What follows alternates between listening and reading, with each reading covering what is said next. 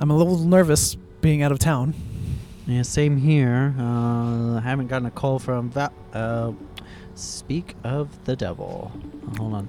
Uh, she wants to FaceTime us, so let me swipe.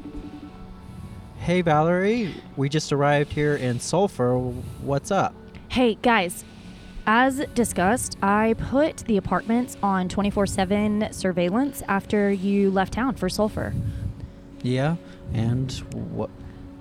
Okay. Um, I don't know how to say this. Let me turn the phone around first so I can show you guys the scene. Do you remember how I told you the last victim looked like they just materialized out of nowhere? Yeah. We've Indeed. had 24 7 surveillance, and the same exact thing happened. Look. Oh no, it's Andrea. Who? Andrea Kerr. She's a student of mine currently. We haven't even turned in our first papers. Wait, she's a current student of yours? Yes. Her body is positioned exactly like the other four victims. We are actually at the apartment complex at Forest Park Apartments. And her extended arm is at 11:59 and look at the message. Time's up. Hmm. Have you heard anything from George Grayson? Nothing at the station on my end. I think he's been building to this and waiting for us to reach out to him. I'm really concerned. I'm concerned for your safety. I'm concerned in the event he chooses to just keep toying with you. He clearly means business. Indeed. I think I think the professor and I need to sit down and chat. Uh, but if we do have an interview scheduled with Tanya. Maybe I don't know. We'll pick Tanya's brain. Maybe we can figure out what to do. Something must be done. Yeah, something must. In I yes I. I do agree.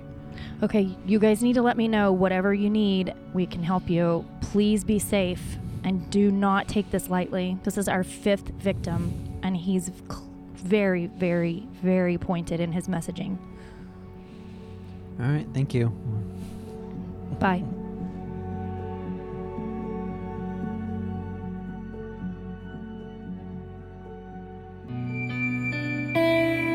This is Sam Saxon, Along with Professor Joff Deroot, and you're listening to Tales Unveiled, where we travel across Oklahoma for ghost stories. as well as urban legends and local history.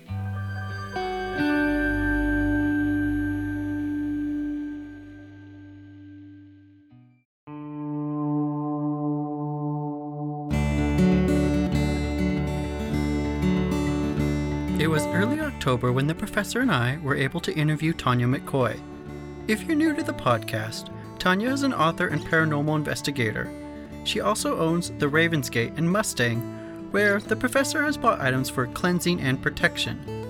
In the past, we've talked to her about ghost stories in Shawnee, El Reno, and other small Oklahoma towns. We met up with Tanya at the Rusty Nail Winery in Sulphur, where she was researching the town for herself. So you've had some experiences in Sulphur. Yeah, I've been going to Sulphur now for um, a few years and have had a thing, some things happen along the way. Uh, the first one I ever experienced was at the Artesian, and that was up in room 316. And we woke up to see a full body apparition standing in our room over kind of by the doorway. And then What was it? uh, it was a man, just a man standing there. Um, and several of us saw him, and then of course he was gone. And that started a few years back. And I've seen one down in the dining area, kind of over by the the door where the cooks and or the waitresses come in and out from the cooking area. And then we did actually see one hanging out on the third floor, and that was another male. So we've had a few different little things happen over the years there, and it's not every time, but it does occur. And I know I spoke to um, one of the housekeepers probably about nine months ago when I was there, and we got to talking about the ghost and stuff. And I told her I was staying in 216 that time, and I told her, yeah, it was 316 I had the experience in, and she said, yeah, it's between these two floors, is where they tend to have a lot of stuff on that one side that happened that people have reported. Um, the casino's office, which is an old church, also has activity in it. They've heard children in there and had different things occurring. What kinds of things? Um, mainly the disembodied voices, the giggles, you know, uneasy feelings, things along that line. Do you want me to keep going? Um, Mhm. Oh, yeah, yes, yeah. Keep going. Okay. I'm like, there's more, but um, now there is, of course, the Lady of the Lake out at um, Veterans Lake. Yeah, we've heard a couple of our guests talk about the Lady of the Lake. We'd like to hear your perspective. It's interesting. It's very interesting. We were out. It was uh, myself and one of my other friends slash investigators, and we were night fishing, and it was very stormy, but it was extremely bright. And the pictures I took, it looks like daytime. It was that bright, and there was the fog and mist that kind of came floating towards us, and it was a very eerie feeling out there. Um, when you sit out there, you can feel it. And then I did have um, a couple of people I know that, that come to our events. They I sent them out there one time to look after an investigation at the steakhouse, and they had an experience where they saw her and like took off running. So, so she is prominent out there. She does show up, and of course the history with that is you know she lost her child. She dove in to try to save them. They both ended up drowning, and now she tries to constantly look for her child by floating across the lake. Yeah. I heard you were doing some events at a winery down there. Uh, can, was, do you have any stories about the winery or around downtown? So the Rusty Nail, we do an annual spirits and booze there. So we'll do it's a it's a wine tasting and then ghost hunt. And she actually had me come this year to do readings, and I was literally doing readings from noon up until we actually went into the full investigation. But we have had several experiences there. We often get a young woman who uh, talks about losing her child, like miscarriage, talks about blood, things like that. Um, she is quite prominent back in the bottling storage area downstairs. We have another uh, child that likes to play around quite a bit down there. There has been a woman that's been seen also walking out in the winery area by some of the staff. And then upstairs is probably the creepier section, and that it's made like old apartments upstairs, you know, your basic housing, bordello looking kind of thing. And some of the stuff we've had occur there was during one of them that we did last year. I was with a group and I saw someone walk from one room to the another, and I thought it was somebody in the group. So I went to look, and there was nobody in there, and it was a full body apparition. I mean, it was. I literally thought it was somebody in our group. Um, we've caught in pictures of faces up there, and there is an old TV upstairs that did turn itself on while we were up there. But we've had lots of different little activities. This last time we went through, we had um, a lady in our group who was kind of a, a believer but not believer, and she is a lawyer. And we literally had to walk her downstairs. It made her so sick. And then when she got downstairs, she was fine. But upstairs, it she got to the top of the stairs and just fully affected her. And she's like, I've never felt anything or experienced anything like this before. And it was like a full on attack for her. So I'm like, uh, maybe because you're a lawyer and you deal with law, because that would have been a kind of lawless area right there. And in the back behind the winery is um, the alleyway where people have actually passed away from overdosing of drugs. It's a big, like, drug alley kind of thing, or it was in the time. So they have found bodies back in there. Our last guest, we interviewed the folks at Flower Buff Manor. Uh, do you have any experiences there? So Linda's place, we've had actually quite a few things happen at Linda's place, and we've investigated there several times. I've stayed the night there several times, and I'm actually, you know, we'll be doing more, of course, with the murder mysteries coming out. But uh, we have had the little boy. He comes. He's very prominent, playing with things there. I do know uh, two of our friends that stayed last time ended up having a door open completely on them which was locked. And I know Linda's had a really good experience down in James's room, and I know I'm sure she told you about that one where she woke up, and and the video is is impressive. Uh, we've had equipment that goes off quite frequently. I have seen um, Jr. I believe was his name, sitting downstairs in the dining room area before, kind of in the back corner. I've seen him there. We've had people get very sick up in the apartment area.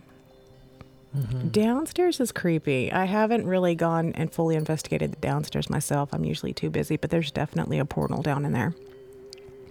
And of course, things have moved on us, things have been tossed. So it's usually a pretty active, active little location. And the music came on while we were there. That doesn't surprise me. They do that. There is a certain time they'll they'll flip it on every once in a while. They seem to like it. But yeah, it's it's an interesting location. It's really cool.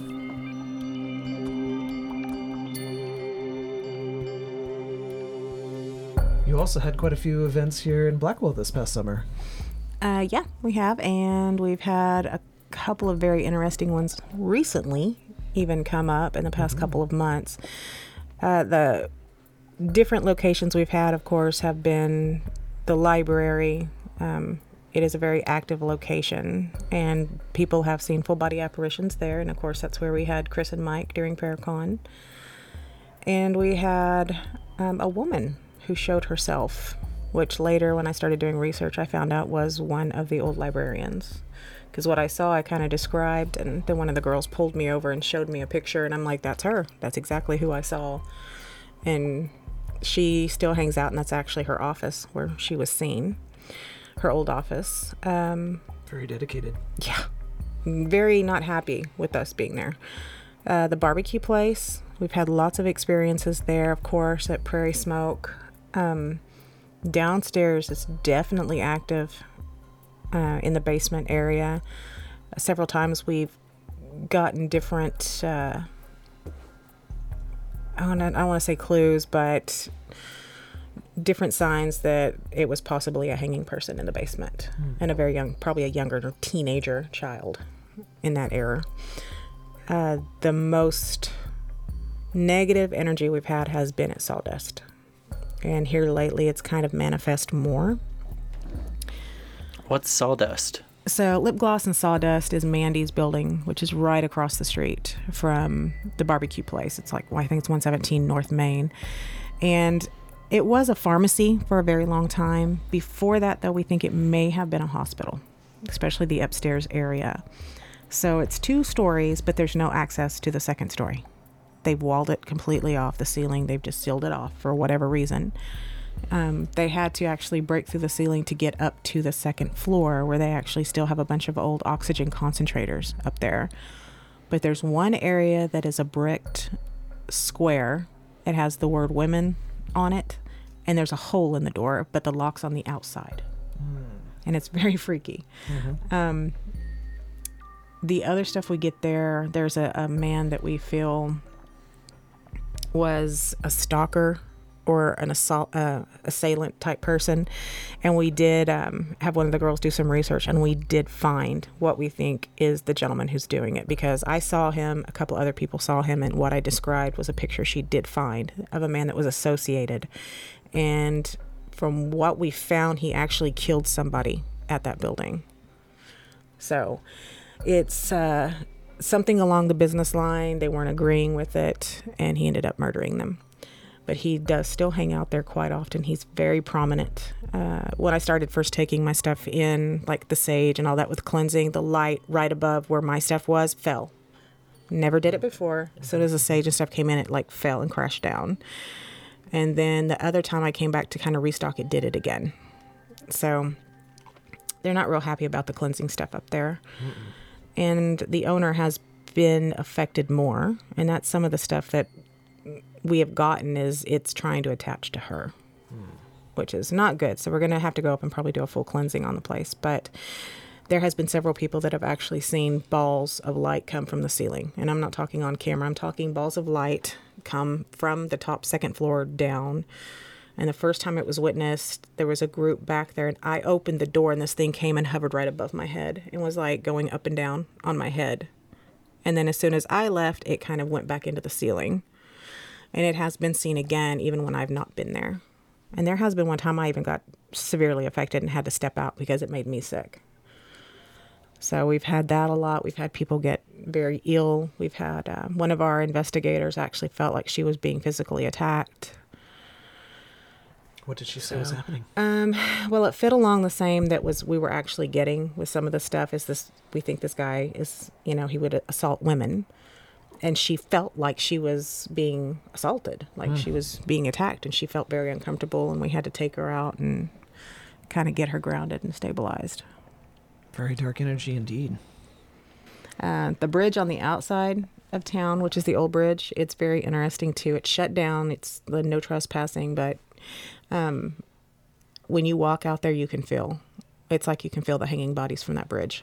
It's just it's intense. It's a very intense area. So at some point, I would love to get out there and investigate.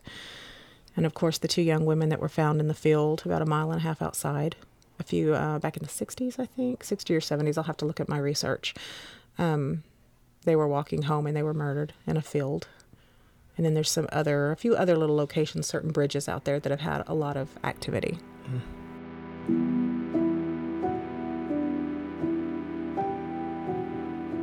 One of the other towns I was curious about if you had any stories or investigations about was Ada. I was hoping to maybe get some interviews this season, but just nothing was able to click. Uh, do you happen to have any stories about Ada? I have some in my research. I'd have to pull them up. I'll see what I can get to you, but there, I know there is some. And then I know I was down, sent down towards Tishomingo and all of that to try to do some research for them, which I never got back to them. I need to, to do that. I feel so bad. Um, but there are some interesting things down there too. One of the actual interesting stories you might want to look into is down in Ringling. Ringling, what's that? Is So- that or where is that? Ringling is south. It's going to be uh, west of Sulphur, going back out on that highway that you would turn to go into Davis and all of that. If you go back the other direction, Ringling was a town that was basically started by a gentleman, and I'll, I'll have to get the names because I have so much research on all of it. It's just compiled in my head. You know what I mean, Jeff? It's just everywhere. Um, but it was started by a gentleman who borrowed money from one of the Ringling brothers. They made this town. It's a very, very small town, and he is attached also to is it Anadarko that's right there by it, I think too. Uh, I'll have to look. And he lived in one. Well, he ended up he was married, met a young girl about the age of 17 in one of the hardware stores down there, and this was in the 20s. Um, and it, it's going to be one of the stories I'll be working on, kind of for that area. Uh, he ended up having this affair, and he did for several, several years. And then he had a cousin that got elected into the White House, and he was going to go up and work in the cabinet. Well, they told him if you come up here, you cannot, you can only bring family members only. So he paid his nephew to marry this girl, so she would have the same last name. But they still said no. She, you know, we know you're she's your mistress. You can't come, or she can't come. So he went to cut it off at the hotel they were living in together in their suite, and she ended up shooting him. And he ended up dying. He came down stumbling, saying it was an accident, whatever. He ended up dying. She ran to Mexico. Um, they convinced her to come back, so she came back and stood trial, and she was fully acquitted. They made a movie about it. They went they made a black and white movie about it. She went to Hollywood. She uh, married a director out of Texas, and they went to Hollywood to make this movie. And while they were there, Hollywood blacklisted them. They couldn't hi- find anyone to help them make this movie. And when they finally did get it made, it showed one time, and then it was shelved. After that, they wouldn't let them. Nobody would let them show show it at all. And then mm. she just kind of fell off the face of the earth, and she's gone. But it's a very twisted, interesting story that has to do with our local government because he was in our government here, and then was going to Washington to be in government there. Hmm. Wow, quite the twist and turn there. It's yeah, it's very interesting. Mm-hmm. Too bad this isn't a true crime, crime podcast. Yeah, right. So yeah, it's it's from what I understand, his ghost was actually supposed to haunt the hotel where he was killed, which has been torn down, but there is a building in that location that has activity. Hmm. So I'm gonna try to see if that links. Mm-hmm. But yeah, twisted story, but supposedly he does still hang out in the town.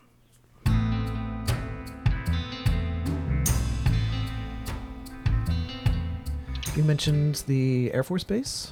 Altus, yeah. So we were out at Altus this last weekend. Um, I was contacted by some other people down there in the um, the Altus Club, which is you know the little officers type club thing down there, and so they set up an event where we could do the kind of one-on-one talk for them and the ghost hunt, and uh, I did readings for any soldiers that wanted to have them done, and it was active. I I literally had a headache the minute I walked in it was crazy active. There is stuff happening everywhere, and we had all kinds of activity going. Uh, one room in particular, Uh, there's the bar manager said he wouldn't even go back in there, not alone especially. And it's I pointed exactly to where it was. I'm like, he is back there. He's a very pissy, pissy person. And some of the most interesting things that did happen happened before we even started investigating because our ghost radios were going off and the first word that came up was iraqi and hmm. i've never seen iraqi come up hmm. ever.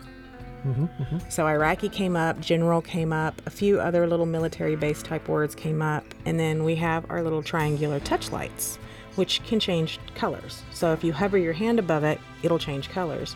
It changed the colors to red white and blue. Hmm. Weirdest mm-hmm, thing i've ever seen. Very patriotic. they were all red, white, and blue. So it was cool. It was it was a really good investigation, and they've invited us to come back down and do a private one to see what full concrete we can find there as far as evidence. certainly statewide activity. Mm-hmm.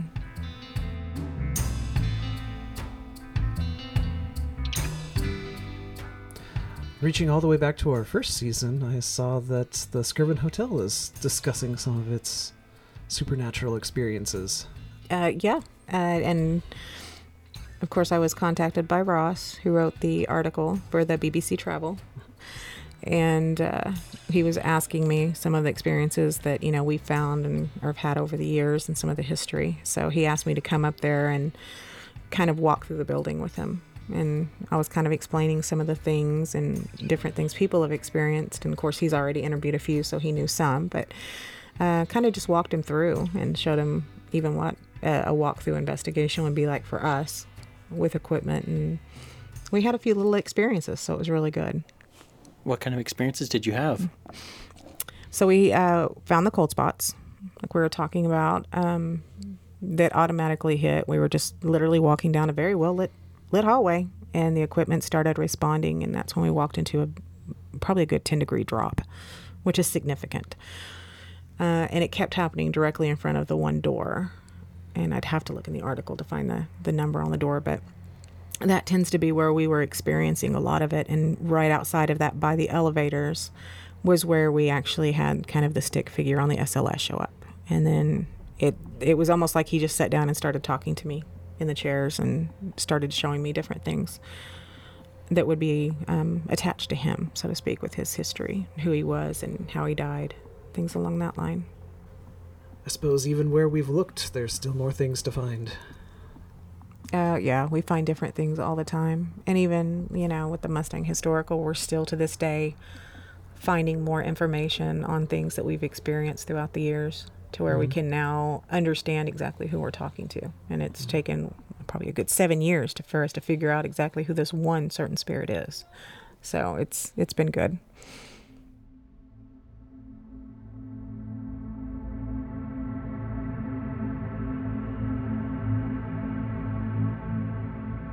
Although we could pick Tanya's brain for stories for hours, I was happy with what we recorded, and so was the professor. As I put away my recording equipment, the professor explained our predicament involving Grayson. Tanya didn't have any advice at the moment, but she said she would do some research and get in touch with him later. I drove us back to Oklahoma City. During the whole ride, the professor mumbled in frustration as he reviewed his notebook and the map. I didn't hear from the professor again until about 10 p.m. on Wednesday, October 20th. I was about to go to bed when he gave me a phone call. He explained that he had devised a plan to stop Grayson once and for all and that he required my help. He asked me to meet him a few minutes before midnight outside the Norman Public Library, which, for the record, was the place where we last encountered Grayson ourselves.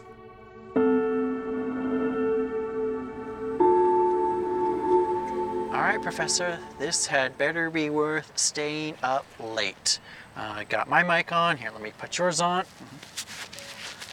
All right. Thank you. Yes, I'm, I'm glad you could come out. I, I don't know if I'd have the strength to do this myself. Well, I'm your friend, man. I'm I'm here for you. Do you Thank you. do you really think this is gonna work? Just a few minutes to midnight, we'll find out. Yeah, it's kind of eerie out here. There's gosh, it's almost midnight, and I can't believe there are kids at the playground still. Those aren't kids, Sam. What do you, what do you? That's did that kid just walk right through? He sure did. Take a look at their clothes. That why are they dressed like that? That's when they died, Sam. It's a full moon tonight. There's lots of energy abound, and the youngsters who haven't been around for so long get a chance to play again. Without discussing the subject of the ghost children any further, the professor held up his clock, the subject of Grayson's ire, and shouted. Grayson, you maniac! We have your clock. Come and face us. Professor Joff DeRoot and Sam Sexton. George Grayson appeared behind us. When we last faced Grayson, he sported more of a modern attire.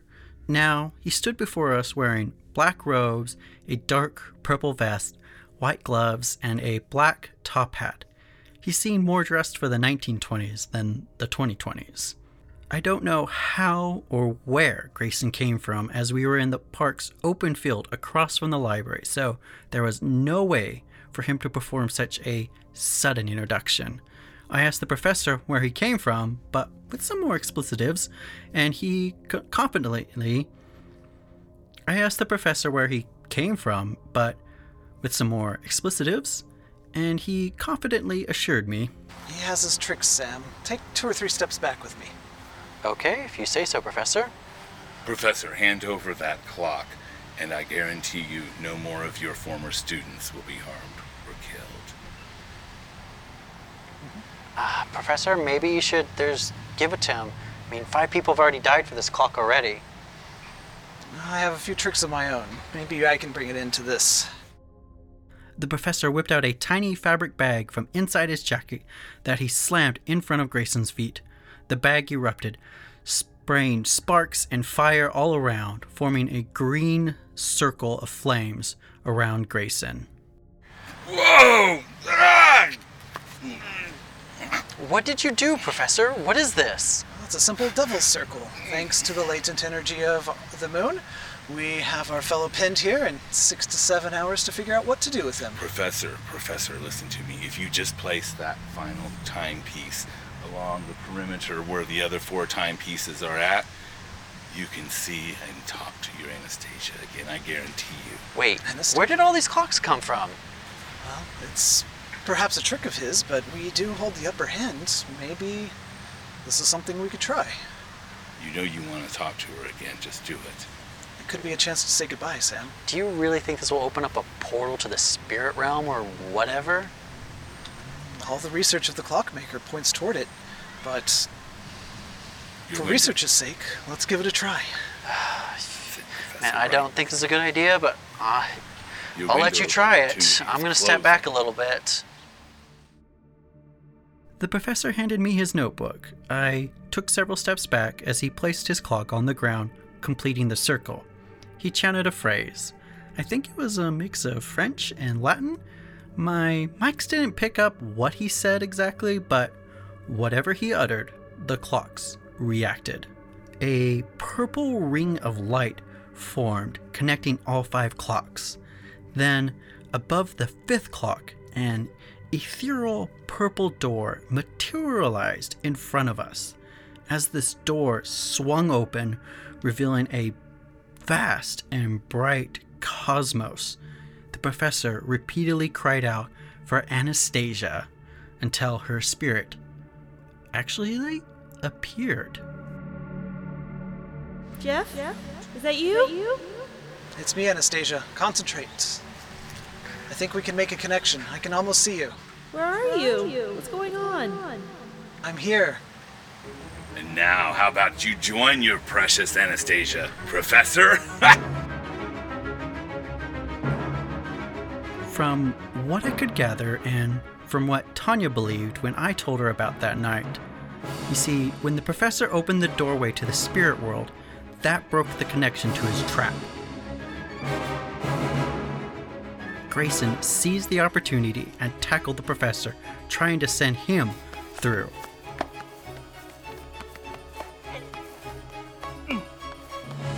The two struggled for a moment until Anastasia reached through and pulled Grayson inside. But in the process, Grayson grabbed the professor's leg. The professor held onto the door frame. I. I try to rush to his aid. But he told me to stay back. Sam, I think I know a way to end this. The door can't open from inside itself. Take care, good luck, and do research.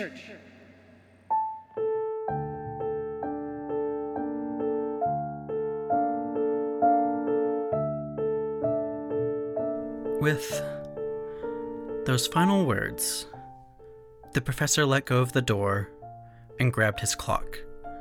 The weight of Grayson and the force of this other plane sucked them in together. The door collapsed in on itself, and the purple ring of lights that were connecting the clocks disappeared too. It's it's November now, and I'm just now recording these voiceover lines from what happened.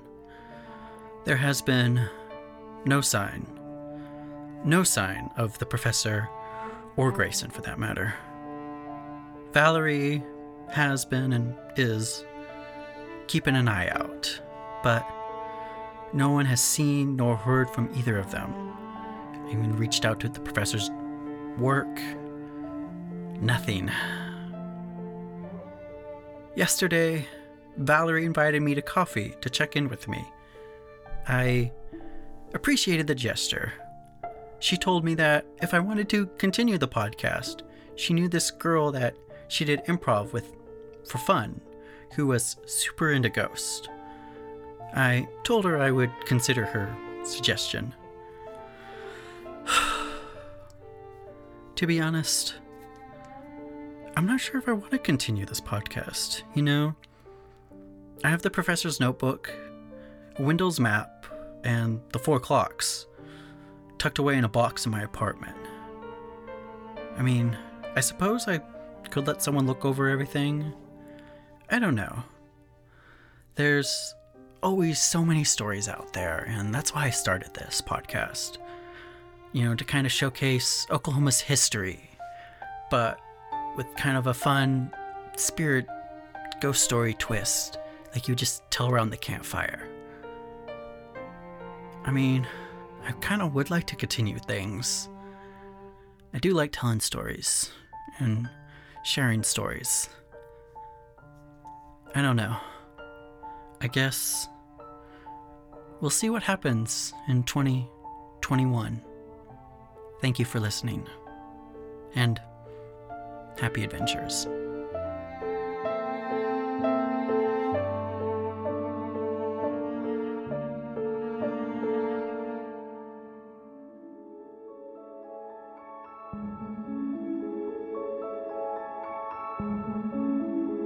Show Starts Now Studios was proud to bring you season 4 of Tales Unveiled with producer Dennis Spielman.